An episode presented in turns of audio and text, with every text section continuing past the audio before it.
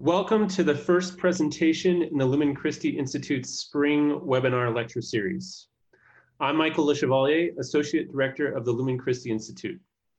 For the past 23 years, the Lumen Christi Institute has brought the Catholic intellectual tradition to, the life, to life for students and faculty at the University of Chicago and across the nation through master classes, lectures, summer seminars, and non-credit courses. Each quarter, Lumen Christi offers a non-credit course to the scholarly community around the University of Chicago that highlights aspects of the Christian intellectual tradition. The courses often treat a biblical, topical, or historical theme, with guest presenters from the University of Chicago or nearby institutions. Recent courses include St. Paul, examining the major letters of the Apostle to the Nations, a series on modern science and Christian faith, and a series on Hillbilly Thomist, Flannery O'Connor's Catholic Imagination. Holding this spring series online allows us to share it with a larger audience who will thus have a taste of our campus programming and may help us to develop a larger online presence. You can stay updated on all our programming by visiting our website at www.lumenchristi.org. Let me now turn things over to Robert Porwoll, an alumnus of the University of Chicago's Divinity School, where he studied medieval education. He now coordinates part of the Lumen Christi Institute's programming for undergraduates, including this series on reason and wisdom in the medieval Christian thought. Thank you, Michael.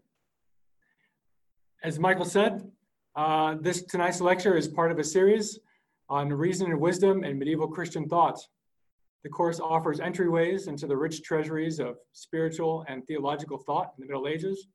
Especially, the course highlights the persistent tension in medieval thinkers between contemplative and rational, that is, dialectical ways of knowing God. For example, in upcoming weeks, we'll host Professor Aaron Canty on Anselm of Canterbury, Professor Brian Carl on Thomas Aquinas, and Professor Barbara Newman on Hildegard of Bingen. At the end of the session, I'll be moderating the, the question and answer, reading your questions. If you can pose a question at any time using the Q&A feature at the bottom of your screen. We'll privilege at the outset the questions from students in, in the audience. If you have any difficulty with the connection, you can always find the link in the live stream in this video or at the top left of the Zoom of your Zoom screen, I hope. There is no presenter who would be better suited to open this course than uh, Bernard McGinn. Professor McGinn is the Naomi Shenstone Donnelly Professor Emeritus of Historical Theology of Christian of History of Christianity in the Divinity School and on the committees of Medieval Studies and General Studies at the University of Chicago.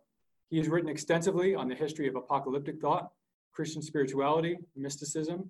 He's an internationally sought speaker and a regular contributor to Lumen Christi programming. Professor McGinn, let me hand the floor over to you. And could you, do you want to unmute yourself and begin your, your? I'm unmuting myself. Good. All right, we've got you. Oh, thanks be to God. I feel like I finally moved into the modern world at my age.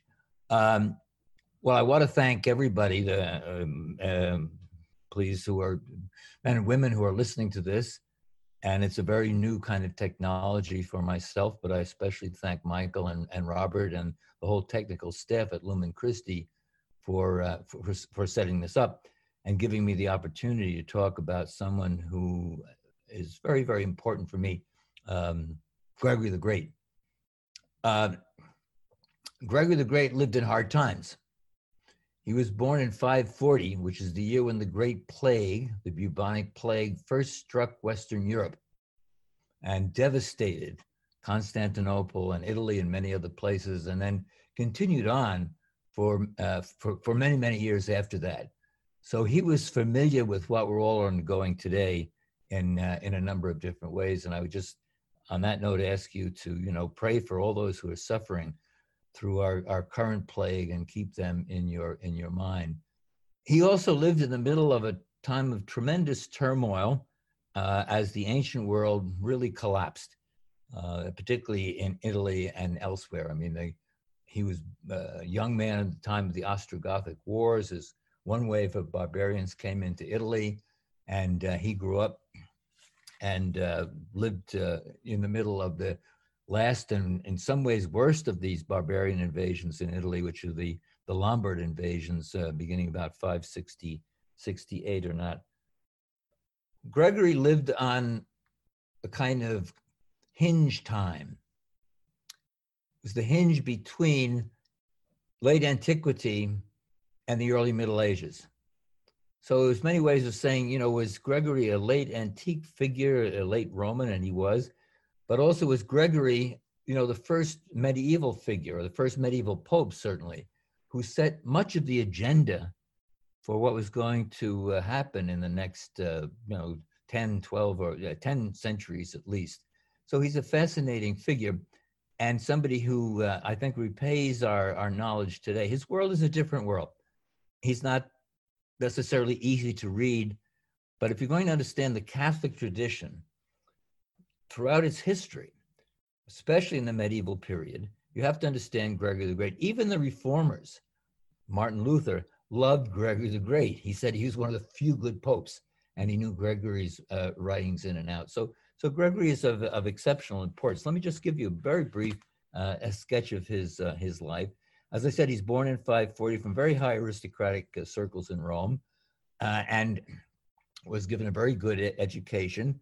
Uh, but uh, around the year 573 or so, he converted to the monastic life.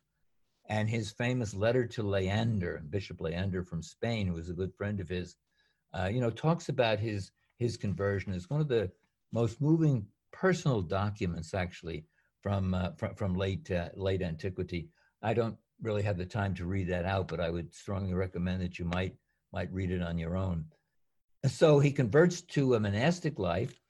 He sets up a monastery on his family estate in Rome, uh, and that's still a church, the Church of San Andrea and St. Andrew on the Caelian Hill. And you can go and see, if you travel to Rome, go and see his episcopal uh, uh, throne, very modest one that's there. And then he's he's kind of drafted into the uh, bureaucracy of the, uh, the, the Church of Rome, which had really taken over governing the city of Rome and the areas around it, because the imperial uh, state was far away in Constantinople, and it had to be the local bishops, especially the Bishop of Rome, who were going to run things, deal with barbarian invasions, deal with running a city, deal with all the kinds of problems involved with plagues and other kinds of, uh, of, of difficulties. And so Gregory becomes the deacon of uh, Pope Pelagius, and the deacon is, you know, the number two guy really in charge of running things within uh, the city. And then uh, the Pope sends him to Constantinople in 579 to be the representative from the city of Rome to the imperial power, the emperor in Constantinople. And he's there for about 10 uh, or, or, 11 years. Um, this was Gregory's writing opportunity because he brought along a number of his monks with him. And under their importuning, he, uh, they, they asked him, you know, tell us about uh, the book of Job. It's a very difficult book. And so Gregory gives a series of lectures to his monks on the book of Job over about a 10 or 12 year period, which becomes his greatest work, his longest work, certainly, the moral interpretation of Job, the Moralia in, uh, in Job. And then he's called back to Rome after his career as a kind of diplomat. And in uh, 590, Pope Pelagius dies of the plague. And uh, Gregory's unanimously elected Pope. Uh, now, I think we have a slide here, which is going to be very, very important because uh, at that stage, Gregory uh, institutes a uh, procession, a penitential procession in Rome. This is a late medieval view of this. I think it's probably 14th, maybe 15th century, he institutes a penitential procession through Rome to beg God to take the plague away from the city. And you can see some of the people there in the procession, some of them just dropping dead, presumably. And finally, God rewards him by having the archangel Michael, which you can see at the top of that kind of uh, castle looking thing there, appear at the top of the what was then the mausoleum of the Emperor Hadrian, but sheathing his sword as a sign that um, you know God's mercy was going to descend upon the city of Rome. and that's from that time on, it's called the Castel San Angelo. So Gregory's elected Pope in 590, and he has a great uh, difficulty, uh, you know, accepting this because he wanted to flee the Rome, uh, you know, the he wanted to be a monk, a monk. He wanted to have a very quiet life. And I just want to read you here a brief passage from his letter to Leander at the beginning of the commentary on Job. And he says, Later, the burden of pastoral care was laid on my shoulders, I objected and resisted because the ministry of the altar was already burdensome. And now, now he's Pope, now I find myself more and more unequal to this task. I find it all the harder to bear for that I am not refreshed by any encouraging self confidence. Even those of us who are believed to serve the inner mysteries are caught up in the outer concerns, because the times of the world are now thrown into turmoil by increasing evils as the end approaches. Gregory was pretty convinced that the end of the world was near, but this did not prevent him from engaging in, in fantastic energy throughout the course of his pontificate, both in governing the church, in writing, in sending out missionaries, and, and the like. So he's really, uh, in that sense, a very uh, remarkable figure. So he's pope for uh, 11 years. No, no, I'm sorry. Uh, he's pope for about 14 years and dies in 604, having, you know, really been an amazing figure in, in terms of late antiquity and this transition spoken about between late antiquity and the uh, and the Middle Ages. On his tomb, there is inscribed a Latin inscription: "Consul Dei," the Council of God. Those of you who know your Roman history remember that the, the, the consules, the councils, were the heads of Rome. Now it's the Pope who is the consul, but he's not consul Res Publicae Romanae of the Roman Republic. He's the consul Dei. So what about uh, uh, Gregory's uh, Gregory's writings, uh, and which, which, are very very extensive? And uh, so let me just say a little bit about that before I talk more about about his thought. Um, Gregory's major work are his famous Moralia in Job, Moralia in Job, as, as they're known, uh, which are one of the longest of all patristic works that he wrote for his monks while they were living in, in Constantinople. They're 35 books written over about uh, 11 or 12 years. Uh, in the modern critical edition, they there are about 1,400 pages of Latin. It was an old translation made of the whole of this in a 1,900 pages back in the um, uh, in the 19, mid 19th century. There's a modern French translation. It's one of the great classic works. Um, people who've read through all of this say, well, he talks about everything except Job. He does talk about Job. But, you know, he really felt that to talk about the book of Job was to talk about the essence of Christianity. And you might ask why. That's because he sees Job as a biblical type, a biblical in that sense, forerunner and prototype of Christ, Christ in his sufferings. But not just Christ who suffered on the cross, but the totus Christus, the entire Christ, that is head and body.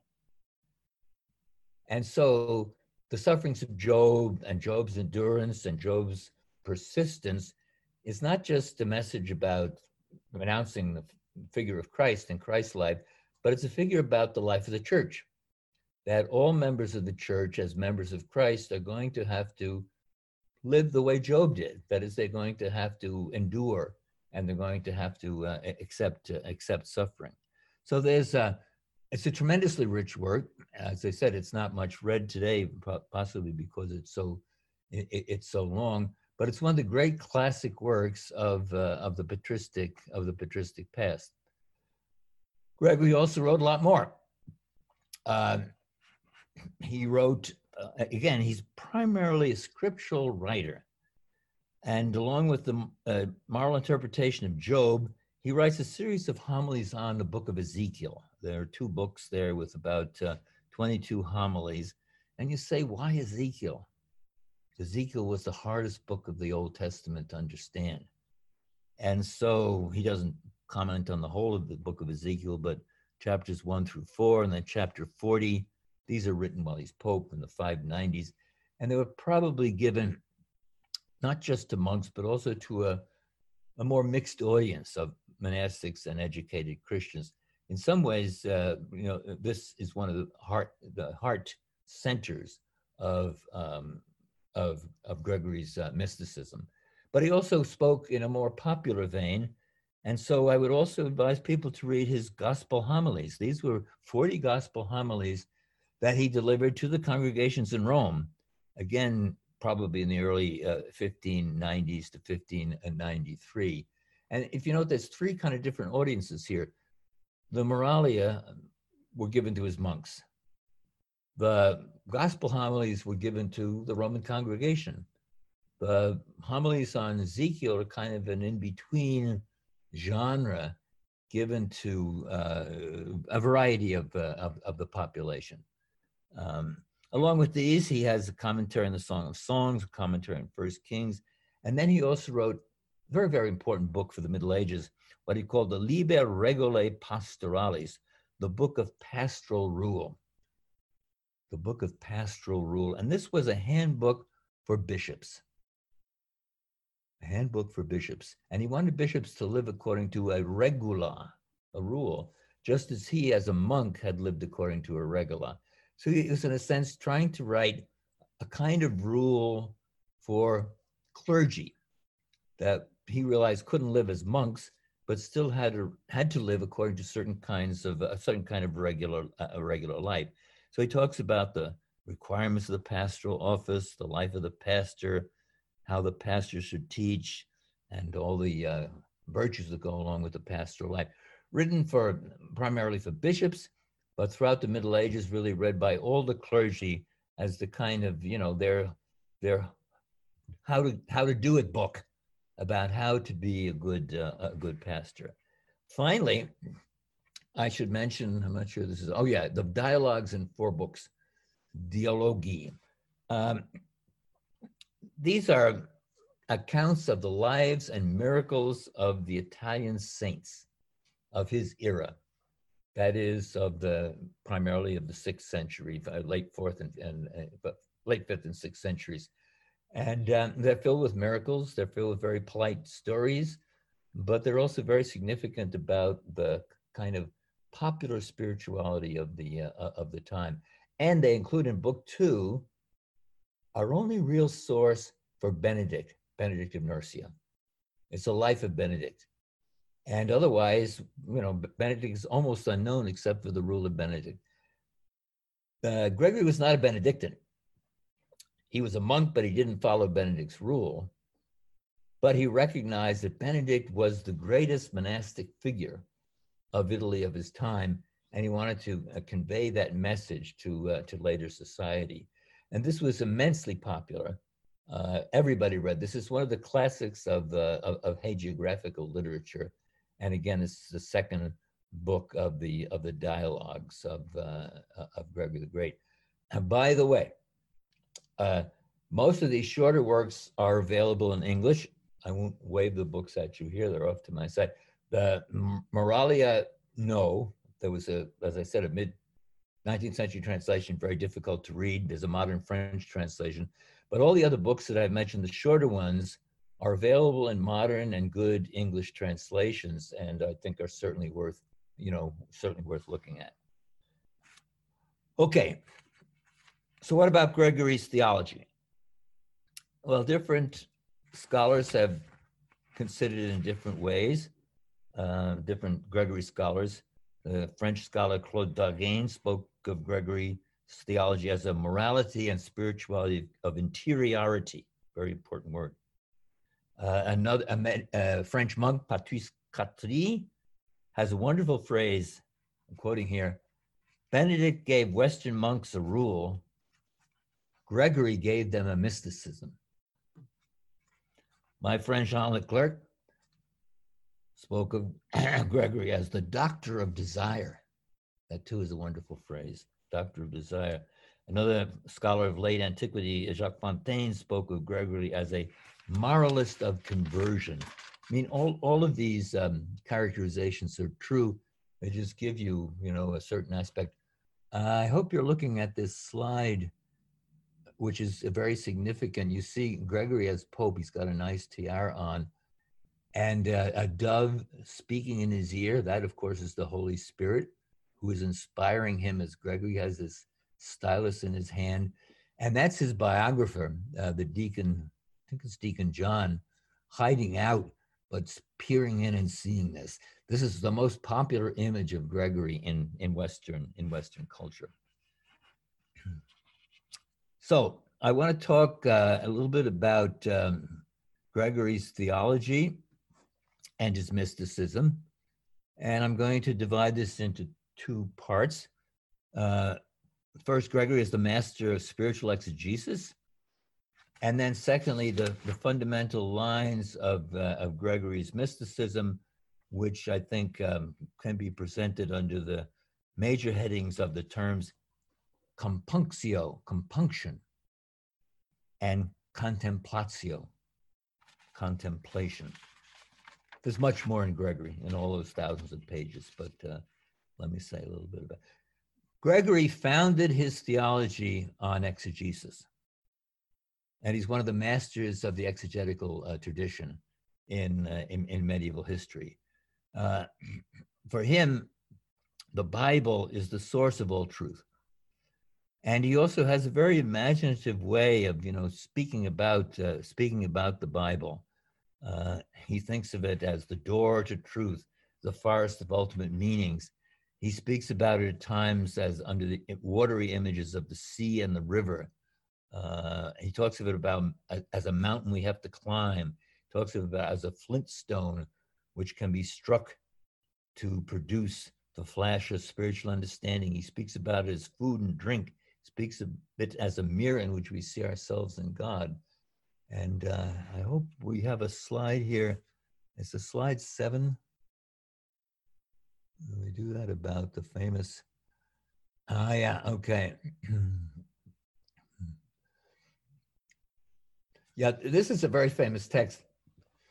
Uh, Gregory is very long winded, and he, here he's apologizing for his long windedness. One must be careful to search thoroughly whatsoever furnishes moral instruction for his hearers and should count the right method in ordering his discourse. If he turns aside for useful purposes, he's like a river you know, the river flows down. If it meets an open valley, it flows into the open valley and waters it, and then it flows back, et cetera, et cetera. So this is an excuse for being a very discursive, uh, you know, scriptural interpreter. If he comes across something that is useful, he's going to go that way and then come back to his purpose. Because notice that phrase, he chanced to find at hand any occasion of seasonable edification that's what the scripture is all about. It's about edification. If the interpreter finds that he should, as it were, force the streams of discourse towards the adjacent valley, and when he's gone on for 500 pages, he should come back to the instruction that he really uh, he really intended. But that's uh, you know that's um, that's that's Gregory's mode of exegesis, and uh, this was often you know followed by later later medieval medieval thinkers. So Gregory's writings really meant to nourish what I like to call the biblical culture of the Middle Ages. Middle Ages, throughout its history, especially in the early Middle Ages, was a biblical culture. All education was biblically centered.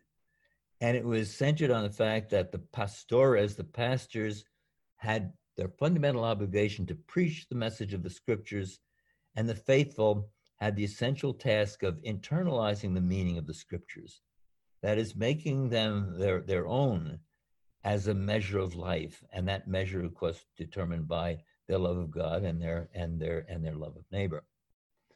How did Gregory read the scriptures? Um, let's see if we can get uh, slide um, slide eight here. Are we doing the slide on the three? Uh, yeah, okay, thank you. Uh, for Gregory, the scriptures had three levels of meaning.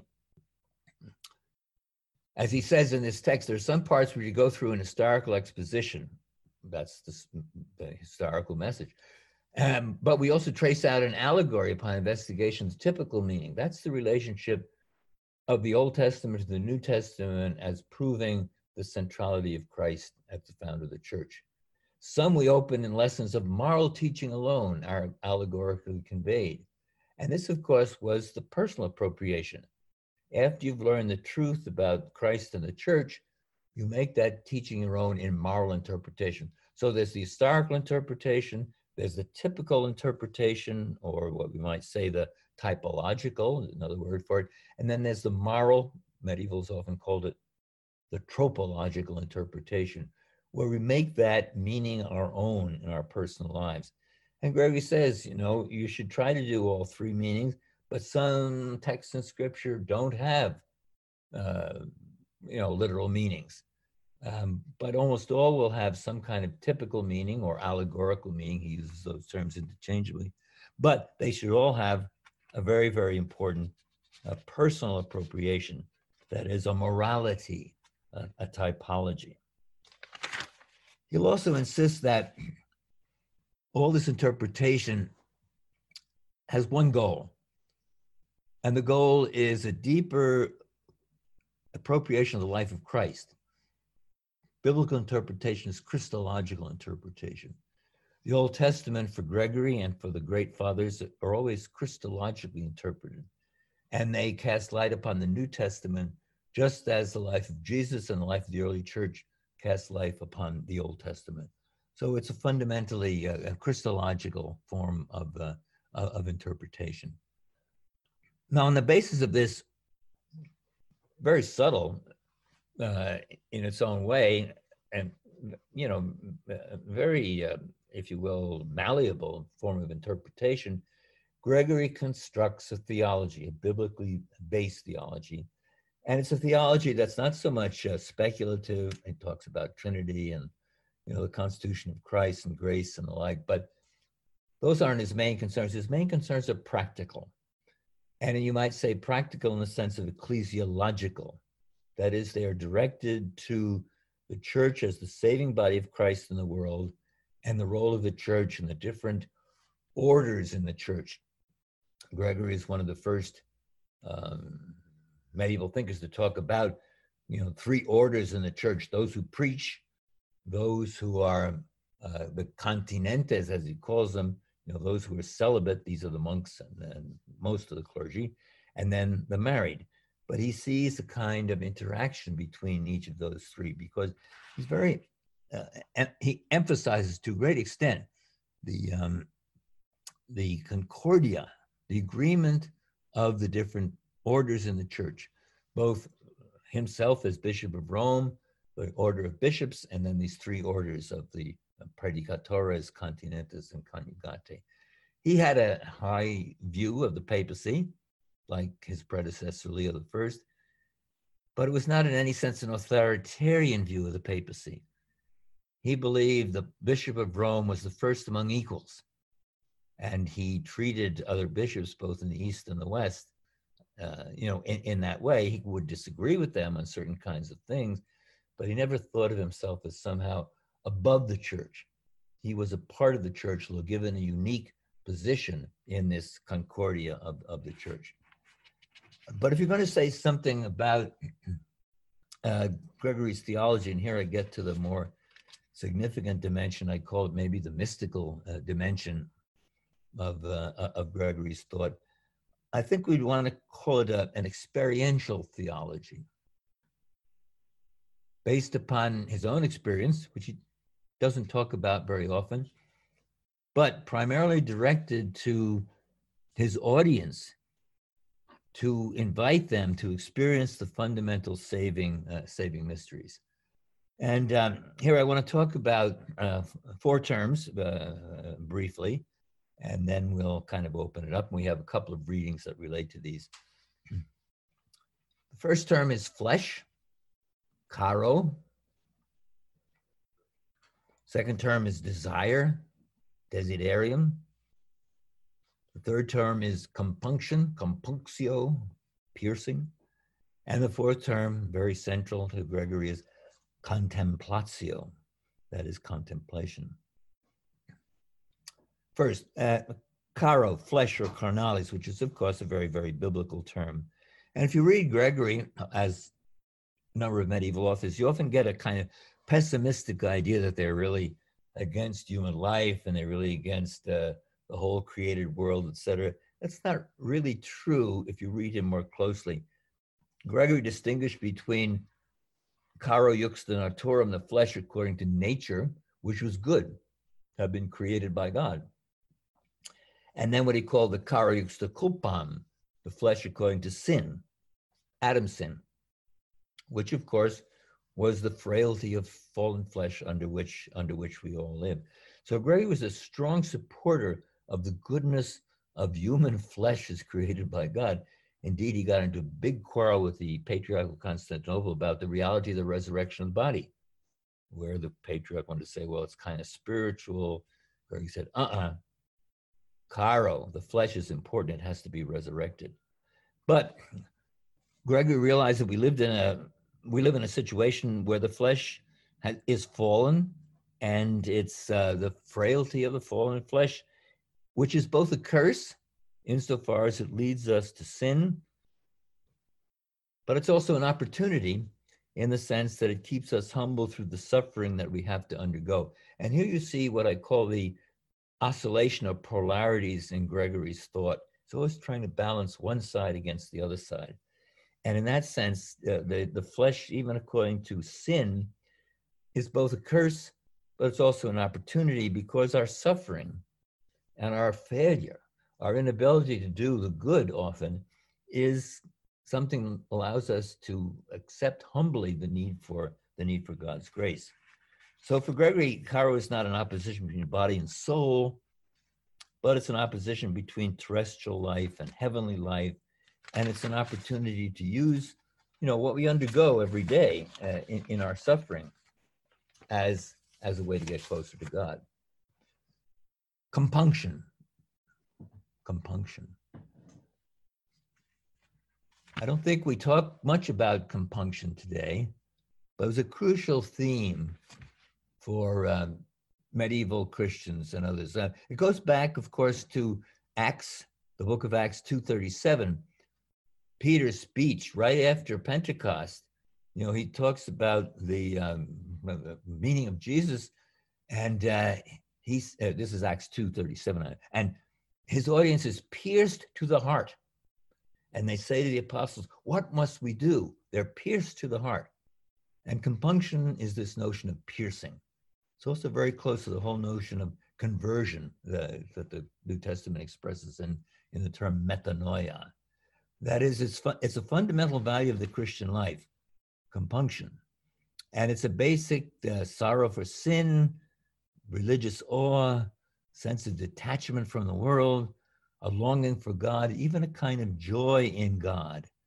And Gregory talks about compunction over and over again. And medieval authors, especially monastic, but others also talked about, about compunction. And he says there are two main kinds of compunction. This is very important. And you have the text here two main kinds of compunction because the soul thirsting for God is first pierced with fear and later with love. First overcome with weeping, which he sees are sins and eternal punishment, then fear abates, kind of security is born from the confidence of pardon. Intellectual soul is inflamed with a love for the heavenly joys. So you need both kinds of compunction. You need to start with compunction of fear over your status as sinner. He calls this the lower the lower watering, actually, irriguum inferius, but then it's supposed to move you on to the higher uh, watering, which is the compunction of love. So the movement from the compunction of fear up to the compunction of love is a necessary part of the whole of the whole Christian life. And I think it's something that uh, I probably would, you know, portray or, or certainly invite more uh, reflection today. But to move on, because our time grows short here, to contemplation. And I have a couple of texts with contemplation that uh, we may be able to, uh, universal call to contemplation, that's a good one. Contemplation, uh, the Greek theoria, was not, of course, created by, um, by Gregory. It's often discussed in the earlier fathers from Origen to Augustine and various others, but nobody talks more about contemplation than Gregory does. One scholar has shown it and might mention the word over 300 times, contemplatio, the word contemplare over 100 times. Contemplation for Gregory is the essence of salvation, which is something we probably don't think of today, but for Gregory, contemplation was what God created man, humanity to do. Human beings were created to contemplate God. And this goes through four different stages in the course of salvation history. And by the way, there's a very important text here. I won't read it out because our time is short. From his book of dialogues, the preface to the fourth book, where he lays this out in detail. Before the fall, Adam was created as a perfect earthly contemplative. His mind was directed to God. Wasn't the full contemplation in heaven, but it was the most perfect contemplation on earth. The fall destroys all that. So that after Adam, under the realm of sin, there's no possibility for contemplation. Humanity is, you know, is, is really in a wholly different kind of situation without the ability to, uh, to turn to God. The third stage in the history of contemplation is the history of redemption. And here I will just read, I, have a, I think I have the text here. So I can pull up, uh, this third stage. It was for this reason that the creator of the visible and invisible worlds came as the only begotten of the Father to redeem the human race and send the Holy Spirit into our hearts. From him we were to receive new life in order to believe those truths of which we as yet had no knowledge through experience. All of us therefore have received this spirit as a pledge of our inheritance and no longer no longer doubting about the existence of invisible things. So Christ comes to restore the possibility of at least some contemplation in our in our lives at the present time. Uh, you're going to be hearing about um, Anselm uh, of Canterbury and uh, his famous question, "Why the God Man? Cur Deus Homo?" Gregory the Great's Cur Deus Homo is to restore contemplation. Only the God Man could restore contemplation. Of course, since the coming of Christ, our contemplation is partial, it's limited, it's always imperfect, but it's the fundamental meaning of life for Gregory. And it leads us forward to the fourth stage of contemplation, which is, of course, the, um, full and final contemplation, which is going to come, come in heaven. So Gregory talks uh, uh, quite a bit about contemplation. And there are many ways to uh, uh, describe this. I could read a number of the texts, and some of them are on your list there. But one of the things I want, uh, two things I want to point out before I, I close uh, my, my part of this is, first of all, contemplation is universal for Gregory. It's a universal call. And secondly, you always have to have mutual relationship between contemplation and action. And uh, you have a, a, text there on the universal call to contemplation, which you can read. But I want to read one other, which I didn't uh, send on to the organizers. This is from Gregory's homily on Ezekiel 2.5, and because it puts it even more, uh, more directly. He says, the gift of contemplation is not given just to the highest, that's the clergy, and not just to the least, these are the ordinary people, but frequently to the highest, frequently to the least, more frequently to those set apart. This is Latin, remoti, that is the monks. And sometimes even the married receive it. I'd be glad to hear. The point here is sepe, frequently. And then he concludes, therefore, there's no Christian state from which the grace of contemplation can be excluded. There is no Christian state from which the grace of contemplation can be excluded. So it's a, it's a universal call. It's not just for the religious, the monks, and the others. It's not just for the clergy. Contemplation is the goal for, for all Christians. Gregory's doctrine of contemplation is, you know, exceptionally complicated, and it would take it would take another lecture, at least as long as it's or more, to uh, to outline its different uh, its different implications. But just to close, what Gregory does insist, though, and he spends more time on this than any other ancient patristic uh, author, is that contemplation is never separate from action. the Christian is called both to be a contemplative and to be active in the world. And he uses it both in the regula pastoralis, the pastoral rule, and elsewhere. He uses uh, many, many scriptural models, but especially he uses the model of Jesus because he talks in several places about Jesus preaching to the crowds, healing uh, the sick, and doing all sorts of good works. But then at night, he would go up to the mountain to pray to his Father. So the ideal of the Christian life, difficult as it may be, is this balance between contemplation and action. And here I'll close by, uh, you know, just citing uh, one text is again from the homily in Ezekiel uh, in book two, uh, homily two. By means of the active life, we ought to pass to the contemplative life. And sometimes, by what we have seen within the mind, the contemplative life should better recall us to the active life. So you have to be both, as Gregory teaches us. Thank you.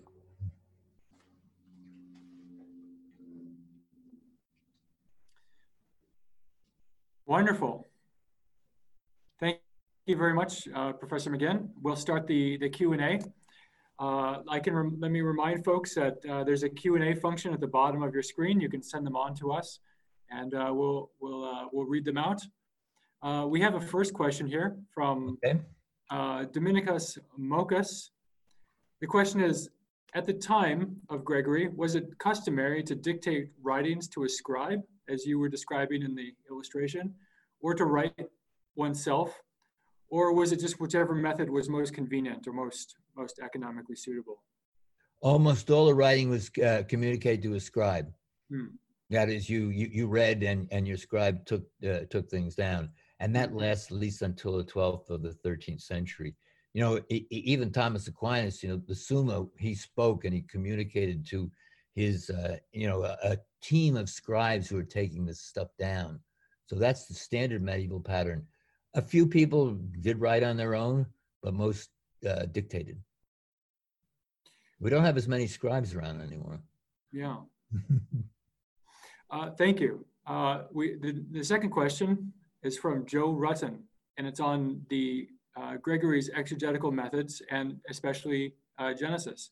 Uh, Joe wrote, does Gregory offer any exegesis on Genesis 1 through 11, that is chapters 1 through 11, specifically his understanding of origins and the myths of those chapters as it relates to his threefold exegetical methodology?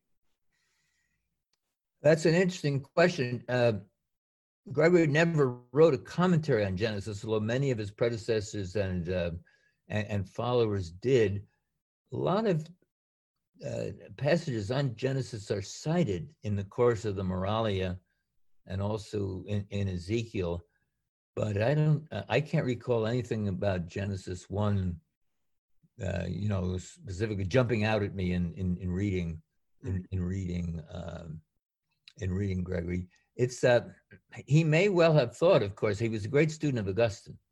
And Augustine wrote five commentaries on Genesis. And he may well have thought that Augustine had said what needed to be said. Yes, thank you. Well, we had that answers another question uh, that that we had uh, posed to us about Gregory's familiarity with with the writings of Augustine. You've already said he he was pretty well versed, would you say, in, in August, Augustine's writings? Very, very much so. I mean, in in, a certain sense, uh, that was his primary, I think, theolo- uh, after the scriptures. Augustine was his primary theological resource. And you, you can see that by, you know, re- reading through his works. Now, you know, some, I was going to quote early on uh, Adolf Harnack's uh, Dogmen der Geschichte uh, back at the end of the 19th century, you know, said that uh, Gregory's uh, Augustinianism, and he recognized he was deeply Augustinian, was a kind of vulgar Catholicismus, a vulgar Catholicism, a hmm. kind of, you know, uh, dumbing down of Augustine. Hmm. I don't think that's the case at all. Gregory's interests were different from Augustine's. He's not a speculative mind. He doesn't write a De Trinitate. He doesn't write treatises on, you know, on grace and freedom, etc. But he was deeply imbued with Augustine, and uh, I think he has to be thought of in the main line of medieval Augustinians. Hmm. continue on this on this theme of of influence and and debt. Uh, you mentioned that um, uh, Luther was very favorable towards uh, towards Gregory. Um, uh, Ninjo Sasango, who, whose name I'm, I'm sure I'm butchering, apologies, uh, asked, could you say a little bit more about the influence of Gregory on Luther? Do you think that Luther's own exegetical approach was influenced by Gregory? Hmm. That's a very interesting question, and I, have not investigated that in detail. But my feeling is that um, that Luther was very much influenced by Gregory, and Gregory has a sense of the. Um, uh, there's several quotations that I had, but I didn't have time to. Gregory has a sense that the closer we get to God, in some ways, the more terrifying it is, because we begin to recognize the difference between God's supreme immensity and our own frailty, our own our own sinfulness. And of course, this is a very important part of, of Luther's notion of uh, uh, uh of the hidden God. And uh, Luther says over and over again in his writings, I do I do know these texts, you know that Gregory is one of the few popes who is any good, and how how he loves to read Gregory and had great fruit from uh, from reading Gregory. So uh, there's a probably a literature on this about you know the details of the influence of of uh, the actual influence, the details of it, of uh, Gregory on Luther. But you know, Luther as well as as Calvin and other reformers, Gregory was one of the few good guys. Hmm. Everybody read Gregory. Hmm. Um, that's that's uh, that's that's very helpful. Uh, we've had a couple questions about Gregory on, on desire, and especially the second step of desire. And one question uh, from, uh, uh, from fans of ours, uh, for, of yours, excuse me, at, at Villanova, about Gregory's commentary on the Song of Psalms. Um, did, does, what, is, what is Gregory's thought on, on the Song of Psalms and, and, and the question of desire and contemplation? Yeah. Well, you know, Desiderium is one of the major themes in Gregory, and I had announced this early on, but didn't have time to really uh, go into it. I mean, he's been called the Doctor of Desires by uh, by some uh, students of his, and he is an important commentator on the Song of Songs. His commentary on the Song of Song, which its authenticity, its authenticity was doubted some decades ago, but now I think that's been cleared up, and it's pretty much agreed that's actually his. Uh, his commentary is primarily an ecclesiastical, ecclesiological commentary. That is, the bride is identified with the church. But he did know Origen on the song, and uh, he did know Ambrose on the song. And so, therefore, within his commentary, there are important uh, texts uh, with regard to the language of the song as indicative of the individual desire of the soul for contact with uh, with the divine bridegroom, and uh, so much so that William of Saint Thierry, 12th century uh, Cistercian, you know, put together not only texts from Gregory's commentary, which is only partial, but a lot of other texts from other writings of Gregory into a kind of full commentary on the Song of Songs. So it well it well repays modern reading, I think, although it's primarily in the early medieval vein of ecclesiological commentary, there's a kind of mystical richness to some passages, if that's an adequate answer without going into details. Hmm. Um, no, that's, that's very helpful. Thank you. I'm, I'm sorry, I'm trying to read read up on questions as we go. Um, there's there's, okay. there's quite a lot. We won't have to we won't be able to do too many more. Uh, uh, I'm here. But um, uh, let's see, there's, there's a couple questions on meditation and contemplation. Mm-hmm. Uh, I think I'm going to group uh, two of them together. One of them sure. is asking about does the distinction between meditation and contemplation. Uh, does Gregory make such a distinction, or does he see the two as, as, as melding into each other? And secondly, how does Gregory's understanding of contemplation uh, how does that, uh, how, how might we distinguish that from Aquinas's notion?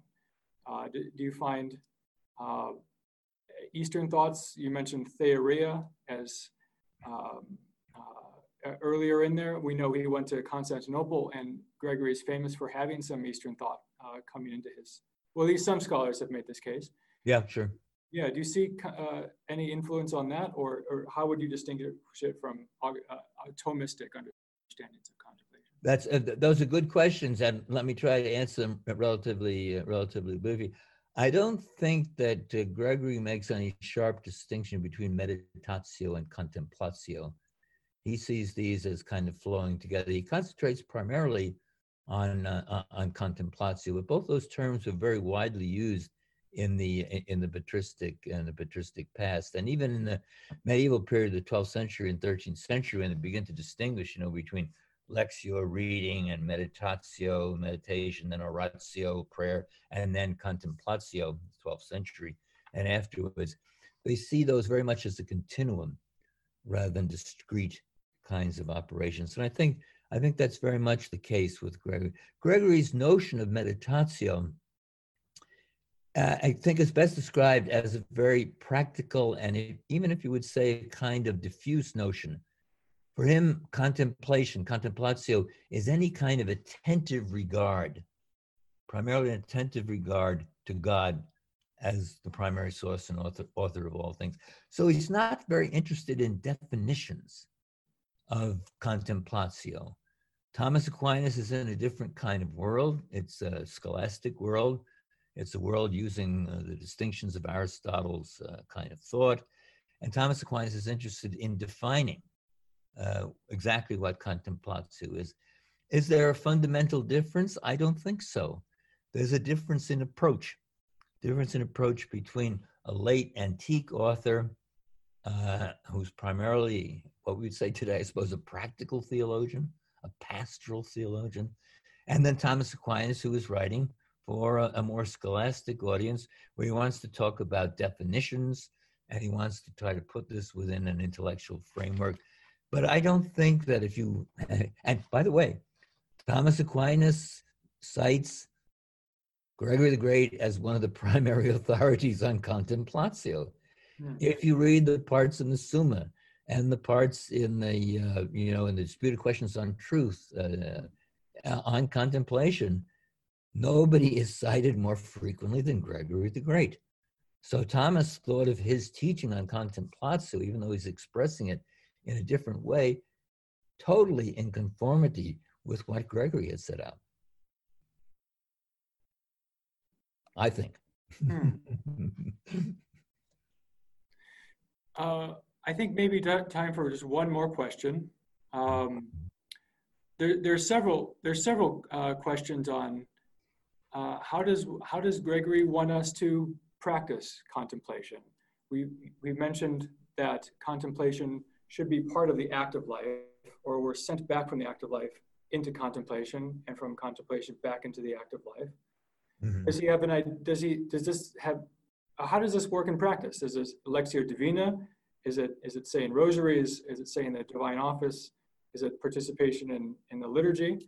And uh, a third question was part of this is um, how does one purify one, one's contemplation? How does one, I guess, begin in in moving into this this this realm. Okay, well, Gregory, of course, you know he's very much uh, a pope of the liturgy. Uh, he's very much a pope of the prayer of the church, etc. These are all part of the whole life. But with regard to contemplation itself, I think there's two things that could be kept in mind. Uh, the first is to separate oneself from the world. And the second one is to practice silence. These allow you to fix your attention on God. Now, of course, you can't do that for your, you know, for your entire life. Gregory found it very hard. He, it was easier when he was a monk. When he's a uh, bishop and, uh, you know, bishop of Rome, it's much, much more difficult. But this is very evident, for instance, in his life of Benedict, that, you know, Benedict withdraws from the world and then he uh, uh withdraws, in a sense, into himself. And then he can be raptured above himself. So there is a need for personal withdrawal, insofar as that's possible. Gregory, was hard when he was Pope, but he was still trying to do it. And then there's a need for silence. Gregory over and over again emphasizes the need for, for silence. And then there's the concentration of the attentive regard towards God, which is what contemplatio, you know, means uh, means for him. So he doesn't. It's not like Ignatius of Loyola or later methods of prayer. That's not the uh, way in which people did things in the patristic period. But there are certain basic values and practices that need to be observed, and I think uh, you know, as I said, the fundamental ones are withdrawal, silence, and then concentrating the attention on uh, on on God. And maybe I'll jump in as a quick follow up. Um, uh, Ryan Bingham asked about uh, detachment, uh, and as you were just describing, this withdrawal, silencing, this also seems to be evoking a kind of sense of detachment to move into contemplation. Do you see some? Uh, well, of course, you're the expert on Meister Eckhart as well. Do you see uh, some some similarities, some some some similar patterns between Gregory and and the later medieval mystic? Oh, I, I think they're great. I, think they're great similarities. I, I, mean, I think this is uh, the part of the history of Christian mysticism has been the need for separation and detachment. Uh, it's called in different ways. It's practiced in different forms over the course of the history of mysticism. And I'm not saying that in any way that uh, Gregory the Great is the same as Meister Eckhart's, but I think that they both speak within that that broad framework of the necessity for detaching the self from the ordinary practices and uh, you know confusions and distractions of, of, of present life in order to go apart, to be silent, and to uh, begin begin to pray. All right. Well, we all have time on our hands now uh, in which to take Gregory's words and, and, and do uh, and go and do likewise. Uh, well, let me turn it back to Michael. Yeah, well, thank you. I just again a word of thanks to all those who are listening to this. Uh, uh, it's it's very unusual, but for me, it's kind of new thing to do. But th- thank you all for setting it up. Well, and on behalf of the Lumen Christi Institute, um, I want to thank you, Professor McGinn, for a very enlightening presentation. Um, and I think I would agree with Rob and everyone else who joined here that the wisdom of Gregory the Great is particularly relevant to us at this time. Um, we, who all of us who are in, in enforced withdrawal, um, though we haven't, we have to take additional steps to both uh, find silence and also detachment. Um, everyone can join us next week for two special events. Uh, next week on Thursday, April 16th, at 7 p.m. This series continues um, with a webinar by Aaron Canty, continuing this session on Anselm of Canterbury on the rationality of faith. And on Friday, April 17th, we will host a special event on the fifth anniversary of Cardinal George's death, a panel on American contributions to Catholic social thought featuring Russell Hittinger, Stephen Schneck, and Teresa Smart. All of our webinars are being done live, but they will all also be made available later as a recording on our website. And if you enjoyed this programming, I invite you also to help support us um, by donating at our website at www.lumenchristi.org slash donate. Otherwise, please join me one more time um, in thanking Professor McGinn. Um, I'm sure uh, he can't hear your applause from where he's at now, um, but my, nonetheless. My, my wife is applauding in the background. and thank you all, and please join us again next week.